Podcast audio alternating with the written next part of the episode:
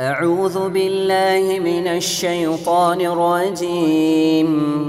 بسم الله الرحمن الرحيم. الرحمن علم القرآن خلق الإنسان علمه البيان. السلام عليكم ورحمة الله وبركاته. எல்லாம் அல்ல அல்லாஹுவின் நல்லடியார்களே அல்லாஹுடைய மகத்தான கிருபையினால் இங்கே நடைபெறக்கூடிய பட்டமளிப்பு நிகழ்ச்சி அதுபோன்று பிதத்து ஒழிப்பு மாநாடு ஏன் என்பதற்குரிய விளக்கம் இப்படிப்பட்ட நோக்கத்திற்காக வேண்டி ஏற்பாடு செய்யப்பட்ட இந்த கூட்டத்தில் நாமெல்லாம் திரளாக கலந்திருக்கின்றோம். இந்த நேரத்தில் எனக்கு தரப்பட்டிருக்கக்கூடிய தலைப்பு இந்திய முஸ்லிம்கள் வஞ்சிக்கப்படுவது ஏன் என்ற இந்த தலைப்பு. இந்த தலைப்புக்கும் இந்த மொஹர்ரம் மாதத்திற்கும் ஒரு பொருத்தம் அமைந்திருக்கின்றது என்பதை என்னுடைய உரையில் நான் குறிப்பிட விரும்புகின்றேன். மொஹர்ர மாதம் இன்றைக்கு முஸ்லிம்களிடத்தில் பிதுஅத்துகளால் நிரம்பி வழியக்கூடிய மாதமாக ஆகிவிட்டது.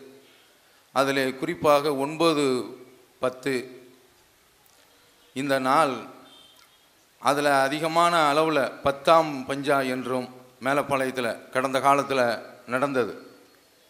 ஒன்பதாம் அஞ்சாம் என்று ஒன்பதாவது இரவில் இப்படி இது மாதிரியான இந்த பிதுஅத்துக்கள் மேலப்பாளையத்தில் அதிகமான அளவில் நடந்தன. இறைவனுடைய அருளால் தௌஹீத் ஜமாத்தினுடைய அந்த நீண்ட கால போர் பிரச்சாரம் போர் முழக்கம் அதன் மூலமாக அந்த விதத்துக்கள் எல்லாம் நிறுத்தப்பட்டிருக்கின்றன. ஆனால் இன்றைக்கும் அதனுடைய தாக்கம் இருக்கத்தான் செய்கின்றது. அப்போ அந்த மாதிரியான இந்த பிதத்துக்கள் ஒரு வரலாற்று நிகழ்வை மறைத்து விட்டது அதுதான் மூசா அலிஸ்லாம் அவர்களுடைய காலத்தில் அவர்கள் ஃபிரௌனிடத்திலிருந்து காப்பாற்றப்பட்டது. அப்படி காப்பாற்றப்பட்ட நாள் பத்தாம் நாள் ஆஷுரா நாள். அந்த வரலாற்று பாடம் நமக்கு இன்றைக்கு இருக்கின்றது என்பதை உணர்ந்து கொள்வதற்காக வேண்டி இந்த தலைப்பு எனக்கு தரப்பட்டிருக்கின்றது. இன்றைக்கு இந்திய முஸ்லிம்கள் கடுமையான முறையில் வஞ்சிக்கப்பட்டு கொண்டிருக்கின்றார்கள். அதில் குறிப்பாக மோடி அவர்கள் ஆட்சிக்கு வந்த பிறகு ரெண்டாயிரத்தி பதினைந்தில் இருந்து ரெண்டாயிரத்தி பதினெட்டு வரைக்கும் பத்திரிகையில் புள்ளி விவரத்தை தருகின்றான். ரெண்டாயிரத்து பதினைஞ்சில் இருந்து பதினெட்டு வரைக்கும் நாற்பத்தி நான்கு கொலைகள் நடந்திருக்கின்றன. இந்த நாற்பத்தி நாலு கொலைகளும் எப்படி நடந்திருக்கின்றன என்றால் மாட்டின் பெயரால் நடந்திருக்கின்றன. இதில் கொல்லப்பட்டவர்களில் முப்பத்தி ஆறு பேர்கள் முஸ்லீம்கள். அப்படி என்றால் நீங்கள் பார்த்து கொள்ளுங்கள். சரி அது முடிந்து விட்டதா என்றால் முடியவில்லை. கடந்த ரெண்டாம் தேதி அன்று மத்திய பிரதேசத்தில் நசீர் என்பவர் இதே மாற்றிற்காக வேண்டி அடித்து கொல்லப்பட்டு விட்டார். தொடர்கின்றது. எவ்வளோ பெரிய கொடுமை என்று நீங்கள் பாருங்கள். ரெண்டாயிரத்தி பதினஞ்சில் தாதிரியில் ஊபி மாநிலத்தில் தாதிரியில் அஹ்லாக் என்பவர் அவர் வீட்டில் இறைச்சி இருந்தது அது மாட்டு இறைச்சி என்று சொல்லி அவரை அடித்து கொண்டுட்டாங்க தடவியல் துறையில் இருந்து பரிசோதனை துறையில் இருந்து ஆய்வு செய்து பார்த்தபோது முடிவில் என்ன தெரிகின்றது என்றால் அது ஆட்டு இறைச்சி தான். அடித்தே அவரை கொன்று விட்டார்கள். சரி இந்த நிகழ்வோடு இது நின்று விட்டதா என்று பார்த்தோம் என்றால் தொடர்ந்து நடக்கின்றது ரெண்டாயிரத்தி பதினாலில் ஹரியானா மாநிலத்தில் இருந்து வாகனத்தில் மாடுகளை பண்ணையில் விற்பதற்காக வேண்டி பெஹ்லு கான் கொண்டு வருகின்றார். அவரை அடித்து இரத்த வாராக ஆக்கி அடித்து கொள்கிறாங்க எப்படி இருக்குன்னு பார்த்துக்கங்க. இது மாதிரியான காட்சியை நம்மால் பார்க்கவே முடியவில்லை. அது முகநூலில் வருகின்றது. அடிக்கிறான். கம்பை வச்சு அடிக்கிறான் கல்லை வச்சு அடிக்கிறான் அடிச்சே கொள்றான் ஆரம்பத்தில் இருந்து கடைசி வரைக்கும் பதிவு செய்யப்படுகின்றார் அவர் துடியா துடிக்கின்றார். மருத்துவமனையில் அனுமதிக்கப்படுகின்றார். அங்கு அவர் உயிரிழந்து விடுகின்றார். இது ஒரு பக்கம் இருக்கட்டும். அதே ரெண்டாயிரத்தி பதினாலில் இன்னொரு மாநிலத்தில் மூன்று பேர்கள் ஜார்க்கண்ட் மாநிலம் என்று நினைக்கின்றேன். மூன்று பேர்கள் அடித்து கொல்லப்படுகின்றார்கள். அவர்கள் முதலில் சிறைப்பிடிக்கப்பட்டு அடி அடி என்று அடித்து துவைக்கிறாங்க. கடைசியில் மரத்தில் தொங்க விட்டு அவர்களை கொலை செய்கின்றார்கள். மூன்று பேர்கள் முஸ்லீம்கள். இது மோடியினுடைய ஆட்சியில் நடக்கின்றது. மோடி நாட்டினுடைய பிரதம அமைச்சர். அவ இந்த மாதிரியான அளவில் கொலைகள் தொடர்ந்து நடக்கின்றன. இதில் இந்த மாட்டு நிகழ்ச்சி அல்லாமல் இன்னொரு சம்பவம் ஒன்று நடக்கின்றது. ராஜஸ்தானில் அப்சருல் கான் என்பவர் ஐம்பது வயது. அவரை ஒருவன் கோடாரியை வச்சு கொள்கிறான் இதை ஒரு பதினாலு வயசு பையன் அப்படியே படம் பிடிக்கிறான். கடைசி வரைக்கும் கோடாரியால் அவருடைய மண்டையெல்லாம் பிளந்து அவரை கொன்று சாகடித்து முடித்து விடுகின்றான். ஏம்பா கொன்ற என்று கேட்கின்ற பொழுது அவன் பதில் சொல்கிறான் கொன்றவன் கொலையாளி குறிப்பிடுகின்றான். ஏன் கொன்றேன்னு தெரியுமா? சினிமா படத்தில் மாதிரி ரெண்டு பேர்கள் காதலிக்கக்கூடாது. ஆணும் பெண்ணும் காதலிச்சுட்டு சினிமாவில் காதலிக்கிறாங்களோ? அதை மாதிரி நடைமுறை வாழ்க்கையில் இருக்கக்கூடாது என்பதற்காக வேண்டி நான் கொன்றேன் என்று யார் சொல்கிறானா கொன்றவன் சாம்புலால் ரெய்கார் என்பவர் குறிப்பிடுகின்றான் அவருக்கும் லவ் ஜிஹாதுக்கும் எந்த விதமான சம்பந்தமும் இல்லை. லவ் ஜிஹாதின் காரணமாகத்தான் நான் கொன்றேன் என்று சொல்கின்றான் ஐம்பது வயது. அவருக்கு மேற்கு வங்கம். ராஜஸ்தானில் அன்றாட ஒரு பாட்டாளி ஒரு நாளைக்கு ஐநூறுலிருந்து அறநூறுரூவா வரைக்கும் சம்பாதிக்கக்கூடிய ஒரு தொழிலாளி அவரை அடித்து கொன்று விடுகின்றான். அவருக்கு மூன்று பிள்ளைகள் ரெண்டு பிள்ளைகளை அவர் கரையேற்றி விட்டார். ஒரு பெண்ணை கரையேற்ற வேண்டும். எண்பது வயசில் ஒரு தாய் வீட்டில் நோய்வாய்ப்பட்டு படுத்திருக்கிறாங்க. இவருடைய வருவாயிலிருந்து தான் அந்த குடும்பம் அதனுடைய வாழ்நாள் கழிய வேண்டும். இப்படி அடித்து கொண்டிருக்கிறான் இந்த நாட்டில் இதை கேட்பதற்கு நாதி இல்லை. என்ன நிலையில நாடு சென்று கொண்டு இருக்கின்றது தொடர்ந்து இதை செய்து கொண்டு இருக்கின்றார்கள் மோடி மௌனமாக இருக்கின்றார் பேசுகிறார் ஆனால் விளங்கக்கூடிய பாஷையில் இதுவெல்லாம் கூடாது என்பது போன்று பேசுகின்றாரே தவிர இந்த வன்முறையை கண்டிக்கக்கூடிய வகையில் அவருடைய பேச்சு அமையவில்லை. இதில் ரொம்ப வேதனைக்குரிய விஷயம் என்ன தெரியுமா? அதை ஜார்க்கண்ட் மாநிலத்தில் ரெண்டு பேர் இதை மாதிரி அன்சாரி என்பவனை கொன்று விடுகின்றார்கள். முஸ்லீமும். மாட்டுக்காக வேண்டிதான். அவன் வெளியிலே வர்றான் ஜெயிலில் இருந்து. அவனை போய் அந்த மாநிலத்தினுடைய அமைச்சர் வரவேற்பு கொடுக்கின்றார் அவனுக்கு. என்ன கொடுமையை சொல்வது? அப்போ முஸ்லீம்களுடைய உயிர் இவர்களுக்கு கிள்ளுக்கிரையாக இருக்கின்றது என்பதைத்தான் இந்த நிகழ்வுகள் எல்லாம் நமக்கு காட்டுகின்றன. இது மாதிரி இவர்கள் முஸ்லிம்களை இப்படி மாட்டின் பெயரால் அடித்து கொள்கிறாங்க இது ஒரு பக்கம் இருக்க இன்னொரு பக்கத்தில் இவர்கள் சட்டங்களை ஏற்றி அதன் மூலமாக முஸ்லிம்களை ஜெயிலில் கொண்டு போய் தள்ளுறான். அது என்ன என்று பார்த்தோம் என்றால் மகாராஷ்டிராவில் அனிமல் ப்ரிசர்வேஷன் அமெண்ட்மெண்ட் ஆக்ட். அதாவது மிருகங்கள் பாதுகாப்பு சட்டம் என்று இந்த மிருகங்கள் கொண்டு வர்றானோ ரெண்டாயிரத்தி பதினஞ்சில். அதில் என்ன சொல்கின்றான் தெரியுமா? ஒருவன் அவனுடைய வீட்டில் மாட்டு கறி இருந்தால் போதும். அஞ்சு வருஷம் அவனுக்கு ஜெயில் தண்டனை. இது மகாராஷ்டிராவில் உள்ள சட்டம். அதை போல் ஹரியானாவிலையும் அதை போன்றுதான். அதற்கு அடுத்து குஜராத்தில் இது மாதிரியான சட்டம். அவன் ரெண்டாயிரத்து பதினேழில் ஒரு திருத்தத்தை கொண்டு வர்றான். அதில் ஏற்கனவே குஜராத் மாநிலத்தில் பசுவை அறுத்தால் ஏழு வருடம் அவர்களுக்கு சிறை தண்டனை என்று இருந்தது. அதை ஆயுள் தண்டனையாக மாற்றுறான். அப்படி மாற்றிட்டு அந்த நான் அந்த மாநிலத்தில் உள்ள உள்துறை அமைச்சர் சொல்கின்றான். என்ன சொல்கிறார் தெரியுமா?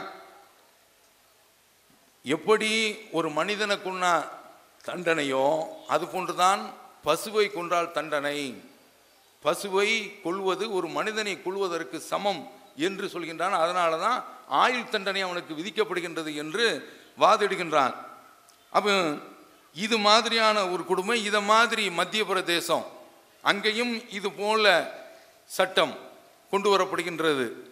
அவங்க இந்த பசுமாட்டை விட்டு விட்டார்கள் என்று சொன்னால் அதற்கு தண்டனை. ஏழாண்டு கால தண்டனை அஞ்சு ஆண்டு கால தண்டனை என்று மாநிலத்துக்கு மாநிலத்திலும் கொஞ்சம் வித்தியாசத்தில் அமைந்திருக்கின்றது. இதில் எல்லாவற்றிலையும் ரொம்ப கொடுமையானது என்ன தெரியுமா? ஒரு ஒரு ஒரு இடத்துல மாட்டுக்கறி இருக்குது அல்லது வீட்டில் கறி மாட்டுக்கறி இருக்கிறது என்று காவல்துறைக்கு தகவல் போயிடுச்சு காவல்துறை அவனை கை செய்து விட்டு போய்விடும்.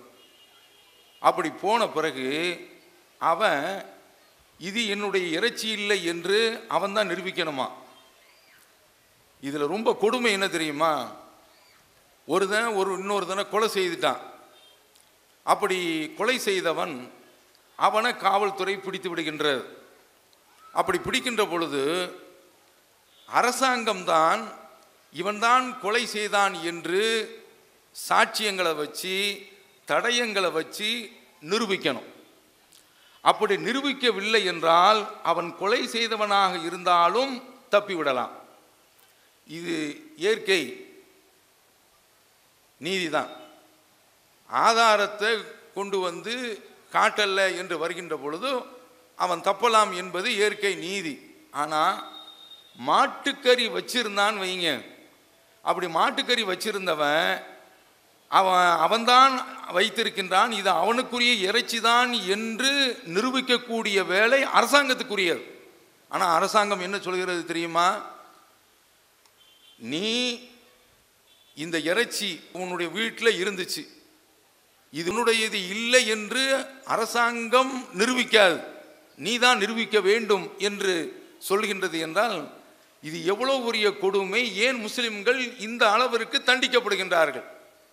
இது எவ்வளவு பெரிய ஒரு வேதனைக்குரிய விஷயம் என்பதை நீங்கள் தயவு செய்து சிந்தித்து பாருங்கள்.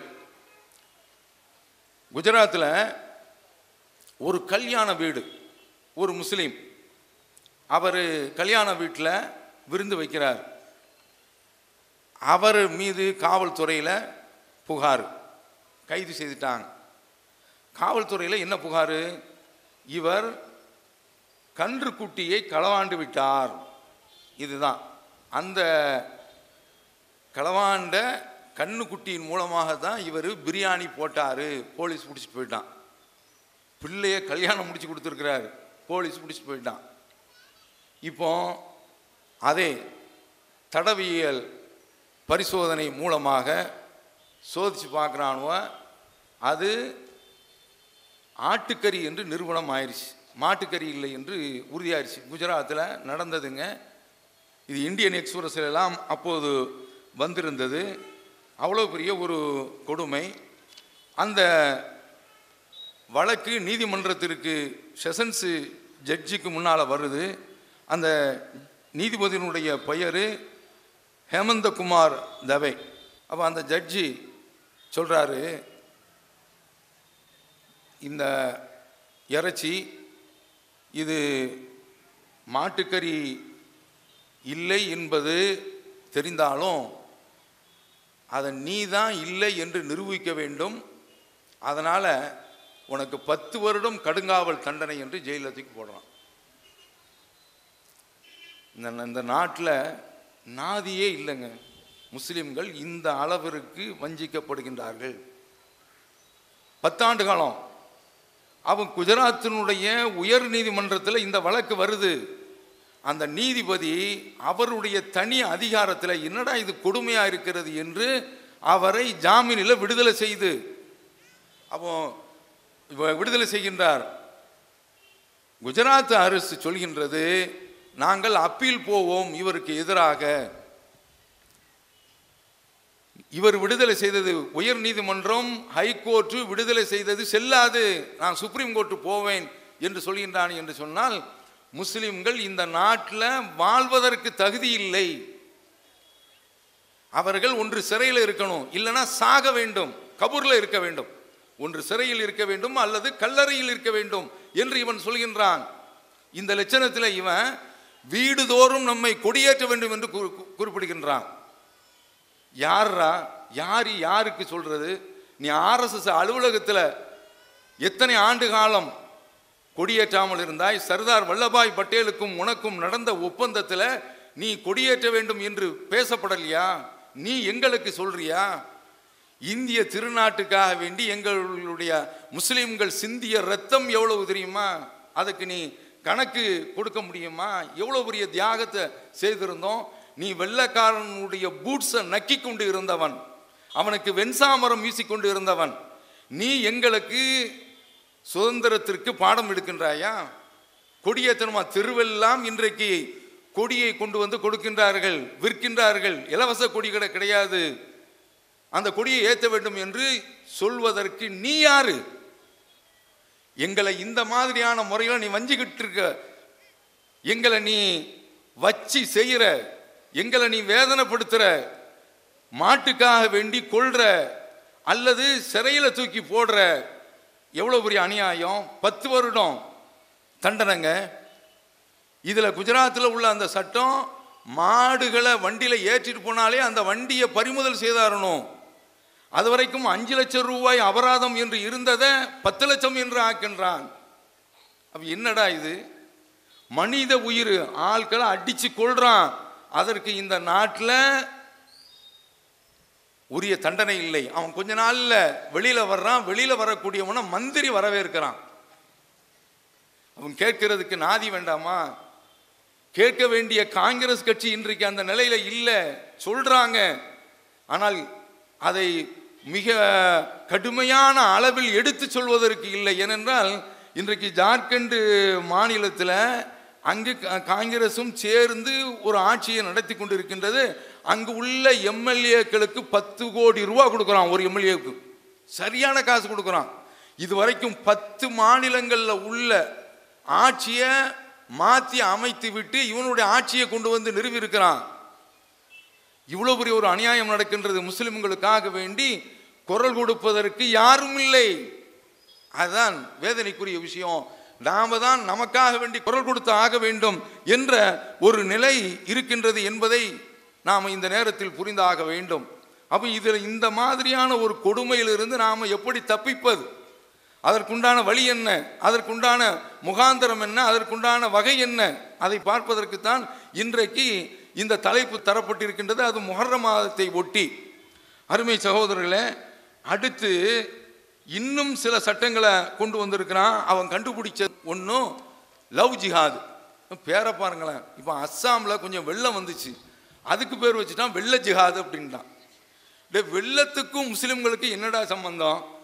வெள்ளத்தை வந்து நாம் நாமளாக அதை வந்து உருவாக்கி தர்றோம். அது இறைவனுடைய வேலை இயற்கையினுடைய வேலை. அல்லாஹ் மழையை கொடுக்குறான் வெள்ளம் பெருக்கெடுக்குது. வெள்ள ஜிஹாது என்று அஸ்ஸாமில் அதற்கு பேர் வச்சுட்டான். தபிலீக்காரங்க இந்த கொரோனா டயத்தில் அவங்க ஒரு மாநாட்டத்துக்கு மாநாட்டுக்கு போயிட்டு வந்தாங்க. அவ்வளோதான் கொரோனா ஜிஹாது அப்படின்னு சொல்லி அடித்து விட்டான். அதை அந்த தப்லீக் ஜமாத்து பப்ளிக்கில் வந்து ஏதாவது பதில் சொல்லிச்சா அவன் பாட்டுக்கு அவன் தஸ்பி ஓதிக்கிட்டு அவன் பாட்டுக்கு போய்கிட்டே இருக்கிறான். அதுக்கு பதில் சொன்னது நம்ம ஜமாத்து அதே போல் சமுதாயத்திற்காக வேண்டி போராடக்கூடிய ஜமாத்துக்கள். அவங்க தான் என்னடா இது முட்டாள்தனம் என்று இதில் மும்பை ஹைகோர்ட்டுக்கு இந்த வழக்கு வந்த பொழுது அவன் காரி துப்புனா என்னடா இந்த மாதிரியான முறையில் நீங்கள் அநியாயம் பண்ணுகின்றீர்கள்? என்று. அப்போ இப்படி கண்டுபிடிச்சதில் ஒன்று லவ் ஜிஹாது. இதனுடைய அடிப்படையில் என்ன? ஒவ்வொரு மாநிலத்திலையும் சட்டத்தை அதாவது முத முதல்ல இந்த சட்டத்தை உத்தரகாண்டில் கொண்டு வர்றான். லவ் ஜிஹாதுனா என்ன? ஒருதன் பிற மதத்தில் உள்ள பெண்ணை காதலிக்கிறான். இதெல்லாம் அவன் கழிச்சிட போயிடுவோம். இஸ்லாத்தில் மார்க்கத்தில் பெண்கள் எத்தனை பேர்கள் இருக்கிறாங்க. அந்த பெண்களை மார்க்கம் முடிக்க சொல்லுது. இவன் வேலி தாண்டிய வெள்ளாடாக மாறுறான்னு சொன்னால் இவன் இஸ்- இவனுக்கும் இஸ்லாத்துக்கும் சம்பந்தமே கிடையாது. அதை போல் அங்கிருந்து இந்த பக்கம் ஒரு ஆம்பளையை பிடிக்குது என்று சொன்னால் அதுவும் களிசடை அவ இந்த மாதிரியான ஆட்களுக்கெல்லாம் இவன் என்ன வச்சுருக்கிறான்னா இப்படி யார் கல்யாணம் முடித்தாங்களோ அந்த திருமணம் செல்லாது. ஒரு வருடம் தண்டனை. இப்படி உத்தரகாண்டில் ஒரு சட்டத்தை கொண்டு வந்தான். அவ்வளவுதான். அப்படி கொண்டு வந்த பிறகு ஒவ்வொரு மாநிலத்திலையும் சட்டத்தை கொண்டு வர்றாங்க. இதில் ஒரு வினோதம் என்ன தெரியுமா? உத்தரகாண்டு மாநிலத்தை இந்த சட்டத்தை கொண்டு வந்தானா?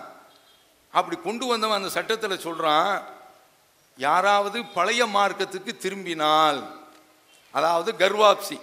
இந்து மதத்துக்கு திரும்பினால் அது மதமாற்றமாக கருதப்படாது. ஒரு முஸ்லீமும் இந்துவாக மாறுறான். அது ஒரு முஸ்லீமான ஆண் இந்துவாக மாறுறான். அதே போல் ஒரு முஸ்- பெண்ணு இந்துவாக மாறுறான். அது மதம் மாற்றமாக கருதப்படாது என்று சட்டத்தில் எழுதுறான் என்று சொன்னால் இதில் நீங்கள் கவனிக்கணும். இதுதான் கடந்த காலத்தில் இறை தூதர்களை பார்த்து சொன்னாங்க. காலல் மல உள்ளதின் நஸ்தக்பருமின் கௌமிகி. ஷுவைப் அலி இஸ்லாத்தை பார்த்து சொல்கிறான் அந்த சமுதாயத்தில் பெருமை கொண்டவர்கள் சொன்னார்கள் ல நுகுரி ஜன்னக்கையா ஷுவைப். ஷுவைபே உன்னையும் வல்லதீன ஆமனு மாயக்கமின் கரியத்தினா. நம்முடைய கிராமத்திலிருந்து உன்னோடு ஈமான் கொன்ற கொண்டவர்களையும் நம்முடைய கிராமத்திலிருந்து வெளியேற்றி விடுவோம். ஊர் நீக்கம் பண்ணுவோம். இப்போ நம்ம ஊர்லேயும் சொல்கிறாங்கல்ல ஏகத்துவத்தை எடுத்து சொன்னால் ஊர் நீக்கம் பண்ணுவோம். இப்போது இல்லை. ஆனால் கடந்த காலத்தில் அது இருந்தது. எங்கெங்கே இது புதிதாக உருவெடுக்கின்றதோ தோன்றுகின்றதோ அங்கெல்லாம் ஊர் நீக்கம் என்று வருகின்றது. அது இதற்கு ஒத்த ஒரு காரியம்தான். அவ்வளோ தாவுதுன்ன ஃபீ மில்லத்தினா. அல்லது நீங்கள் எங்களுடைய மார்க்கத்தில் திரும்பி விட வேண்டும். ஒன்றும் ஊரை விட்டு துரத்துவோம். அல்லது நீங்கள் எங்களுடைய மார்க்கத்துக்கு வந்து விட வேண்டும் என்று தான் இறை தூதர்களை பார்த்து சொன்னது. கால அவ்வளவுக்குன்னா காரியின். எப்போ நாங்கள் வெறுத்தாலுமா எங்களை உங்களுடைய கொள்கையில் நீங்கள் வர சொல்லுவீங்க என்று கேட்கின்றார்கள் ஷாயிப் அலி இஸ்லாம் அவர்கள். அதுதான் இன்றைக்கு இவன் முஸ்லீம்களை பார்த்து நீ எங்கள் கொள்கைக்கு வந்து விடுங்கள் என்று சொல்கின்றான். அதுதான் நாட்டில் நடந்து கொண்டு இருக்கின்றது. அப்போ இது உத்தரகாண்டில் உள்ள சட்டம். இதை மாதிரி எங்கெங்கு சட்டம் கொண்டு வந்திருக்கின்றான் என்றால் ஹிமாச்சல் பிரதேசத்தில் இந்த சட்டத்தை கொண்டு வந்திருக்கிறான். ஒரு வருஷ தண்டனை அங்கே. அதை போல ஒருத்தன் இருக்கிறான். காவி உடை அணிஞ்சுக்கிட்டு ஒரு சன்னியாசி. ஊபியில் முதல்வராக இருக்கின்றான். யோகி ஆதித்யநாத். அவனுக்கு முன்னால் முஸ்லிம் என்று பேர் சொன்னாலே அவனுக்கு குமட்டல் வந்துடும் வாந்தி வந்துடும் அந்த வார்த்தையை கூட அவனால் ஜீரணிக்க முடியாது. அந்த முதலமைச்சர் அவன் ஒரு சட்டத்தை கொண்டு வர்றான். அஞ்சு வருடம் தண்டனை லவ் ஜிஹாதுக்கு. இந்த சட்டத்தை கொண்டு வரும் பொழுது அதற்கு அனுமதி கையெழுத்து போடக்கூடிய அந்த மாநிலத்தில் உள்ள கவர்னர் ஆளுநர் ஆனந்தி பட்டேல் அவ சொல்கிறா there neither many complaints nor data to show that these laws were required. எந்த ஒரு கட்டத்திலையும் இது சம்பந்தமாக புகார்கள் வந்ததே கிடையாது. அது மாதிரி இது மாதிரியான ஒரு சட்டம் தேவை என்பதற்குண்டான புள்ளி விவரமும் இல்லை. கையெழுத்து போடக்கூடிய ஆளுநர் ஆனந்தி பட்டேல் சொல்கின்றாள் சொல்கின்றார் என்று சொன்னால் அந்த மாதிரியான ஒரு நிகழ்வே இல்லை. ஆனால் லவ் ஜிஹாது அப்படி கல்யாணம் முடித்தா அஞ்சு வருடம் தண்டனை. இதை போல் மத்திய பிரதேசத்தில் தண்டனை. இப்படி ஒவ்வொரு மாநிலத்திலையும் இது மாதிரியான சட்டத்தை கொண்டு வர்றாங்க. அவன் இப்படிப்பட்ட இந்த சட்டத்தை எல்லாம் அவர்கள் கொண்டு வருகின்றார்கள். இதெல்லாம் எதற்கு மத்திய பிரதேசத்தில் உள்ள சட்டம் என்ன தெரியுமா? அவங்க கொண்டு வந்திருக்கிறதுல லவ் ஜிஹாதுக்கு பத்து வருடம் தண்டனை. எல்லாவற்றுக்கும் மேலாக எல்லாருமே அந்த திருமணம் அந்த நிக்காக செல்லாது அப்படின்ட்டான். அந்த நிக்காக பாத்திலு அந்த நிக்காக ஹராமும் அவனும் சட்டப்படி அடிப்படையில். அப்படி சொல்லிவிட்டு அதற்கடுத்து என்ன சொல்கிறான்னா பிள்ளை பிறந்து இருந்தாலும் சரி தான் கணவனுக்கு மனைவிக்கு மத்தியில் பிரித்து ஆகணும். மத்திய பிரதேசத்தில் கொஞ்சம் கூடுதலாக போய் சொல்கிறான் ஒரு ஒரு பொம்பளை பிள்ளை இங்கே வந்து ஒரு மாப்பிள்ளையை பார்த்து கல்யாணம் முடிச்சிருச்சு. பிள்ளை பித்தாச்சு. ரெண்டு மூணு பிள்ளை ஆகி போச்சுன்னு வைங்க. இப்போ அரசாங்கம் அவனை பிடிச்சிருச்சு. மத்திய பிரதேசத்தில் சொல்கிறான் அந்த தகப்பனுக்கு சொத்துக்கள் இருந்தால் அதையும் இந்த பிள்ளைகள் கோருவதற்கு உரிமை இருக்கிறது. எப்படி எடுக்கிறான்னு பாருங்க. அவன் இந்த மாதிரியான அளவில் அங்கு உள்ள அந்த சட்டம் இவ்வளவு கடுமையாக முஸ்லிம்களுக்கு எதிராக விதிக்கப்படுகின்றது. இதில் இன்னொன்று குஜராத்தில் டிஸ்டர்ப்டு ஏரியா அப்படின்னு ஒரு பகுதி ஒன்று வச்சுருக்கிறான்.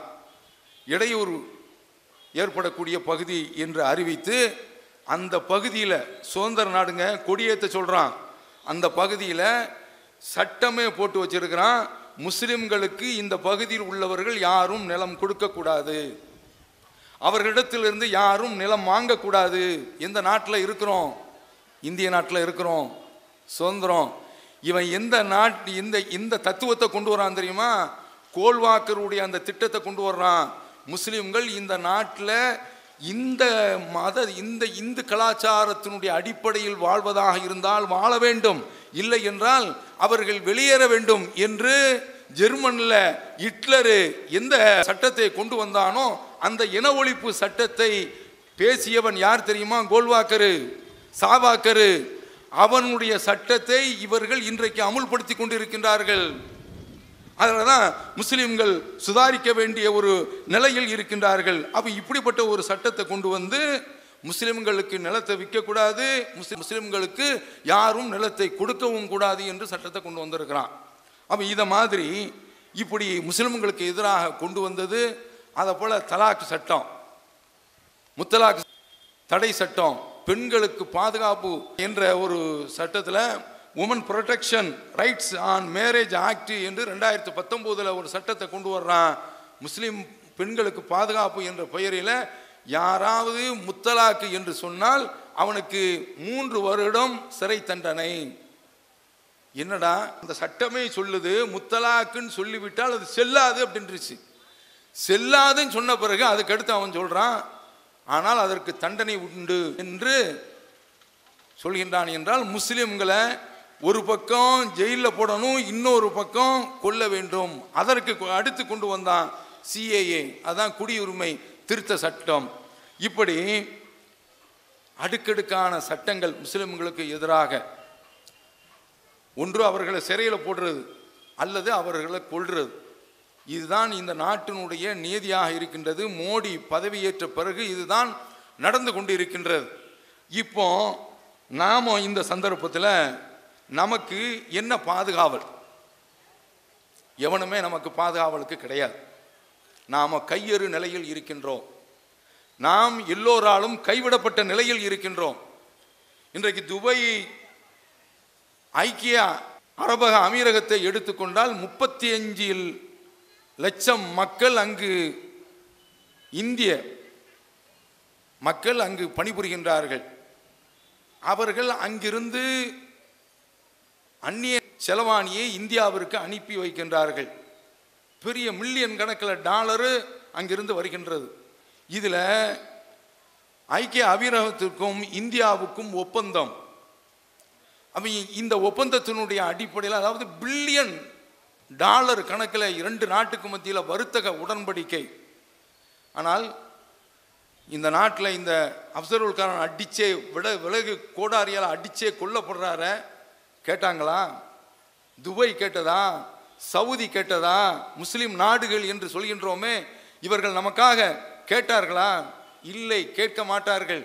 ஏதோ ஒரு உணர்ச்சி வசத்தில் ரசூலுல்லாஹி சல்லா அலைஹி அவர்கள் விஷயமாக நுபூர் சர்மா பேசிய உடனே வெடித்தார்கள். அதற்கு இந்தியா அரண்டது ஆடியது. ஆனால் இதர விஷயங்களில் முஸ்லிம்கள் இந்த நாட்டில் அடிச்சே கொல்லப்படுறாங்களே. மோடி அங்கே வருகின்ற பொழுது சேர்த்து கட்டுறாங்க. ஆற தழுவுறாங்க. கொடை கொதிக்கின்றது. வயிறு எரிகின்றது. ஏன் தெரியுமா?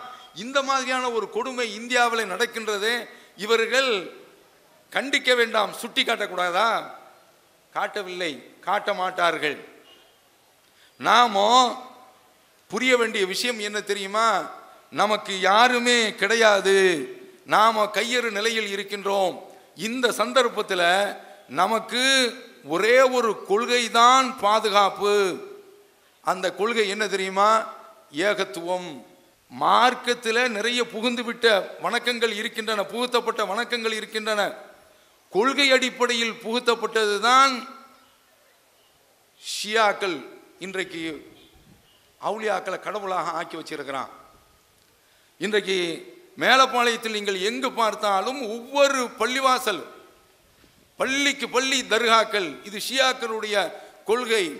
இவர்கள் இறந்து போனவர்கள் கேட்கின்றார்கள் இன்றைக்கு ஜமாத்துல் உலமாவில் உள்ளவங்கள்லாம் அந்த கொள்கையில் இருக்கிறாங்க. மாநில ஜமாத்துல் உலமா இந்த கொள்கையில் இருக்கின்றது இது பரலவிசம் என்று பெயர் இறந்தவர்கள் கேட்கின்றார்கள் பார்க்கின்றார்கள் என்ற கொள்கையில் இருக்கின்றார்கள்.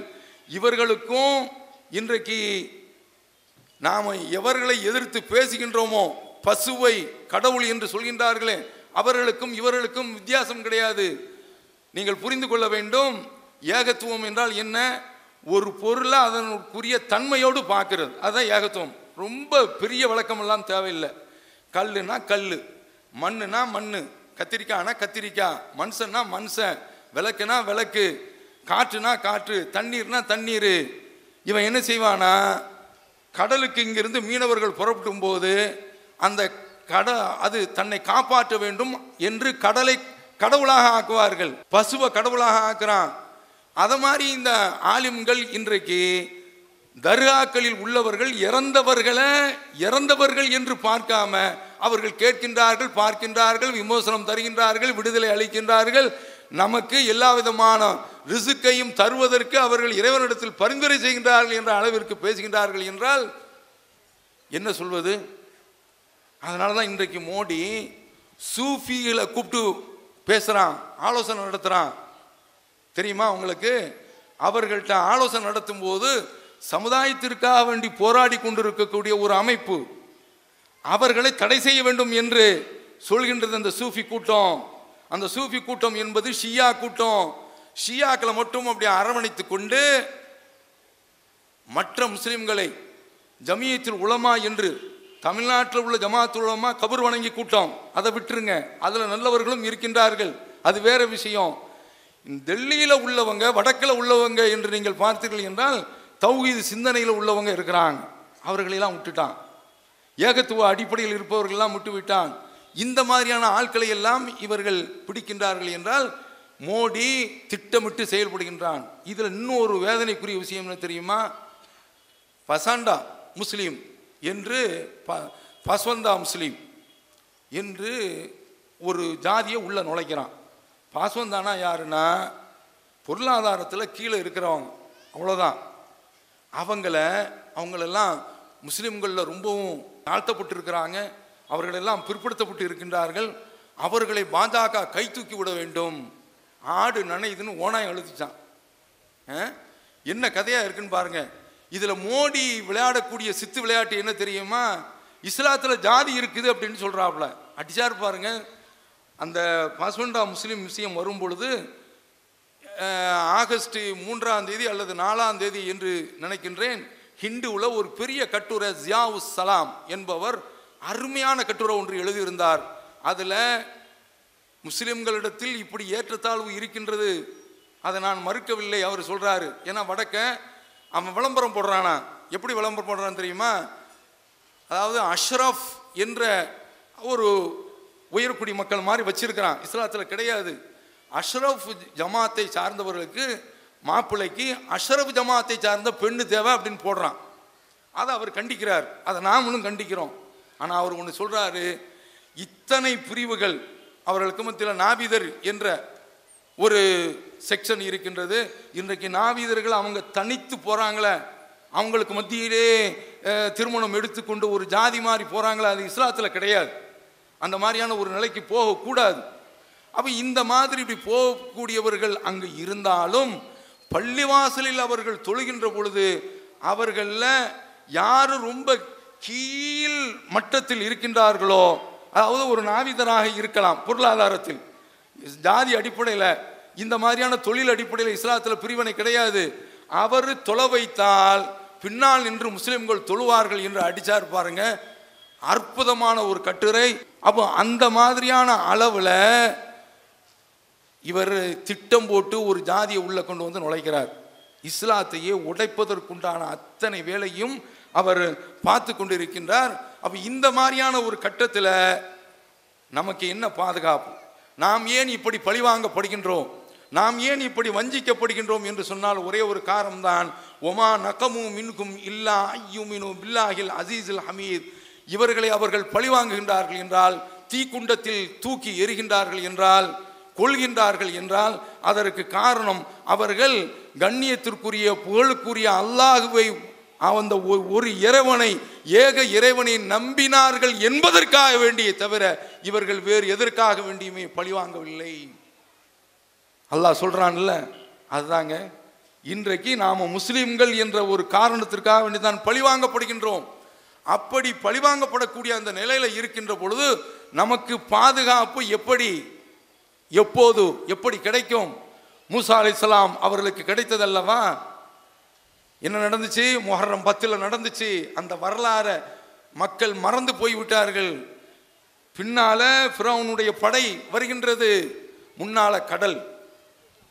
காலா சஹாபு மூசா.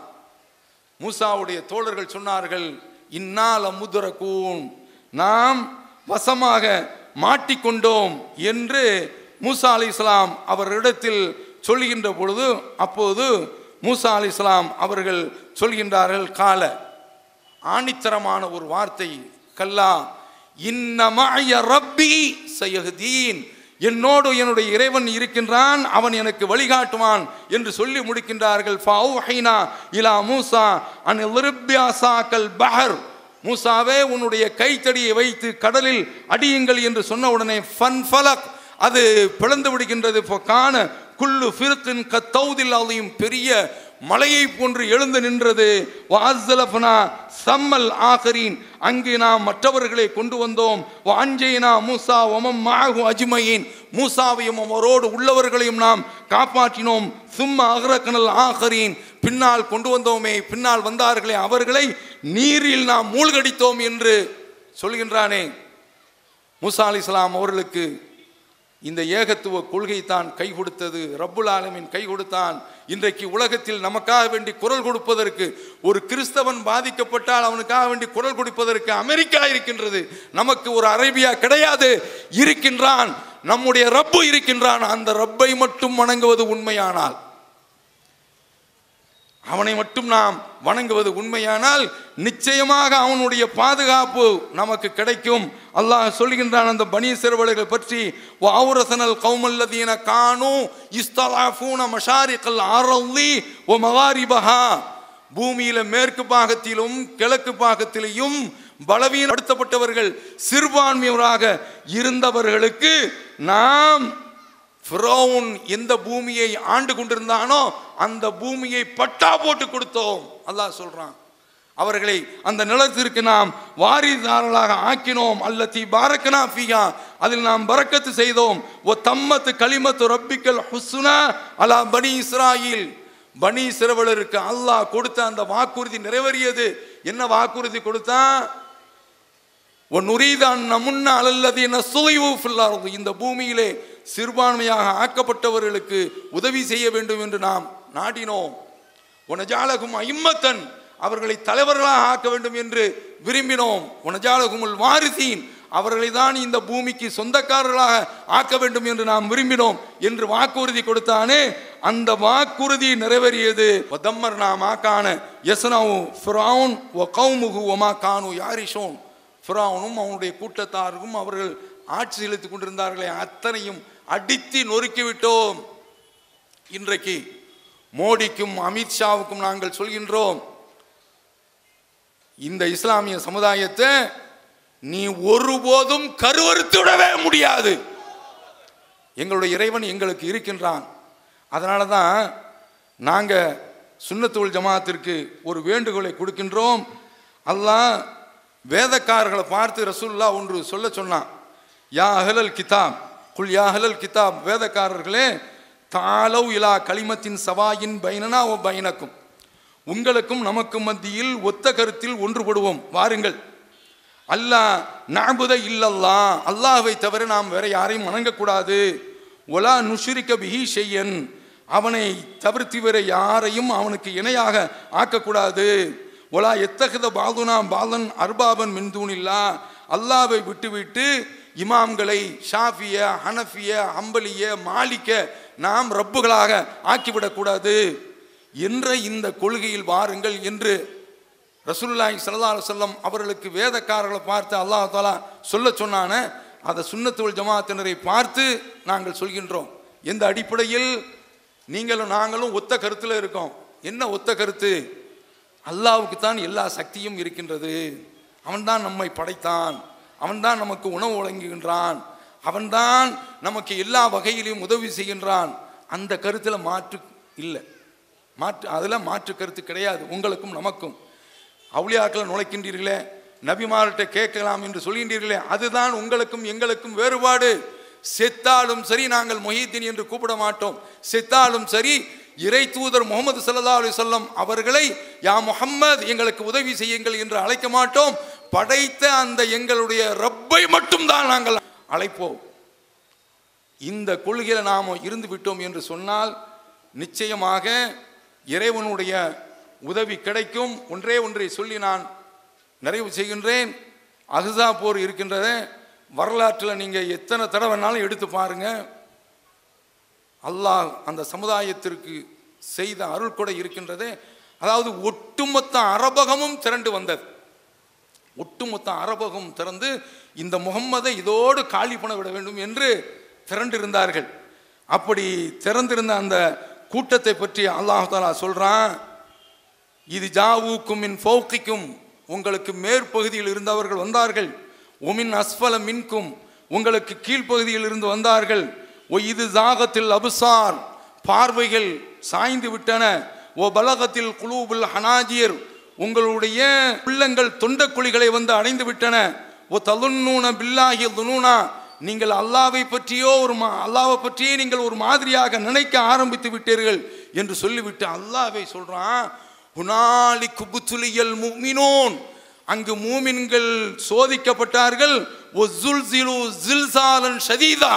ரெண்டாவது தடவை சொல்கிறேன் ரப்புல் ஆலமீன். அந்த நபித்தோழர்களை பற்றி ரசுல்லாவை பற்றி சொல்கிறான் ஹுனாலி குபுத்துலியல் மூமினோன். மூமின்கள் அங்கு சோதிக்கப்பட்டார்கள் ஒசுல் ஜிலு ஜில்சாலன் ஷதீதா. அவர்கள் கடுமையாக அங்கு ஆட்டுவிக்கப்பட்டார்கள் உழுக்கப்பட்டார்கள் என்று அல்லாஹ் தாலா சொல்லிவிட்டு அதற்கு முந்திய வசனத்தில் சொல்றான். ரப்புல் ஆலமீன் குறிப்பிடுகின்றான் யா ஐயுகல்லதீன் ஆமனுது குரு நாமத்தல்லாஹி அலைக்கும். அல்லாஹ் உங்களுக்கு செய்த அருட்கொடையை நீங்கள் நினைத்து பாருங்கள். இது ஜாத்துக்கும் ஜுனூதுன் உங்களிடத்தில் ஒரு படைகள் பல படைகள் வந்தன.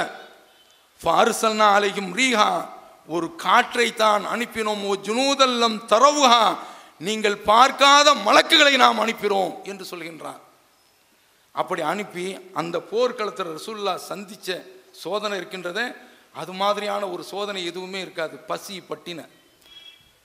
ரசுல்லாவுடைய வயிற்றில் ரெண்டு கல் அந்த மாதிரியான ஒரு பசி.